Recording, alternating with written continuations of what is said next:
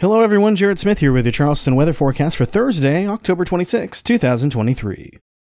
Warm and quiet conditions continue on Thursday as high pressure at the surface and aloft remain the main features driving our local sensible weather. We start Thursday in the low 60s, several degrees above normal, before warming to around 80 degrees in the afternoon under partly cloudy skies.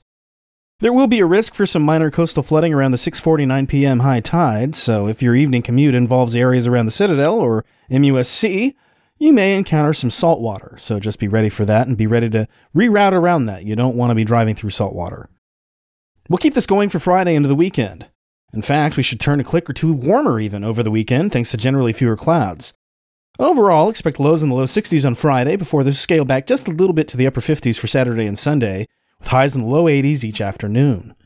Coastal flooding will remain a concern as well around times of high tide, so keep an ear out for possible coastal flood advisories from the National Weather Service That'll keep you aware of those times when navigation downtown could be tricky. Finally, we'll take a peek out into the tropical Atlantic. Hurricane Tammy is overachieving a little bit on intensity, likely peaking Wednesday evening around 100 miles per hour before starting to weaken on Thursday as it interacts with the front and loses tropical characteristics. It'll meander generally east of Bermuda over the weekend before starting to turn back eastward on Monday. Suffice to say, Tammy represents no threat to the low country. And elsewhere in the tropical Atlantic, there's no areas of concern of note, and we should stay quiet for the foreseeable future. And that was Charleston Weather Daily for October 26, 2023. I'm Jared Smith.